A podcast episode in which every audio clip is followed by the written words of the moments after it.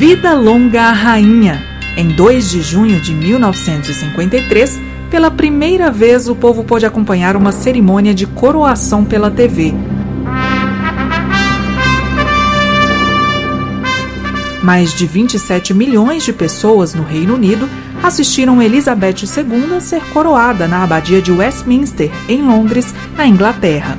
As imagens correram o mundo e mostraram uma jovem rainha sorridente e aclamada pelo público que a esperava do lado de fora da igreja.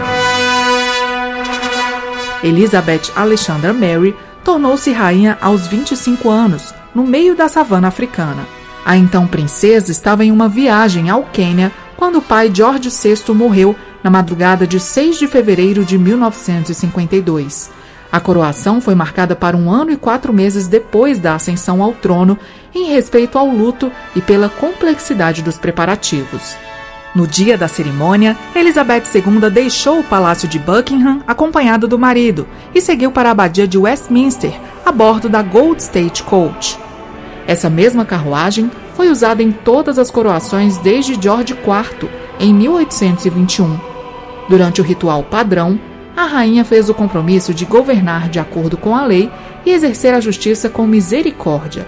Além disso, foi ungida com óleo, abençoada e consagrada pelo arcebispo de Canterbury. Sob a cabeça foi colocada uma coroa com mais de 2 quilos de ouro maciço. Coroada rainha, a primeira pessoa a cumprimentá-la foi o marido, o Duque de Edimburgo.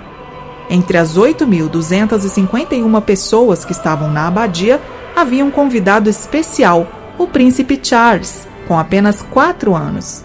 Ele se tornou o primeiro filho a participar da coroação da mãe. Para o evento, Charles recebeu um convite personalizado, com desenhos coloridos pintado à mão.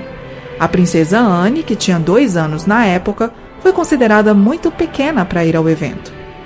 Outra personagem de destaque é uma jornalista, entre os mais de 2 mil comunicadores estrangeiros que realizaram a cobertura da coroação. A norte-americana Jacqueline Bouvier trabalhava para o Washington Times Herald. Anos depois, ela se tornaria a primeira dama dos Estados Unidos e ficaria mais conhecida como Jackie Kennedy.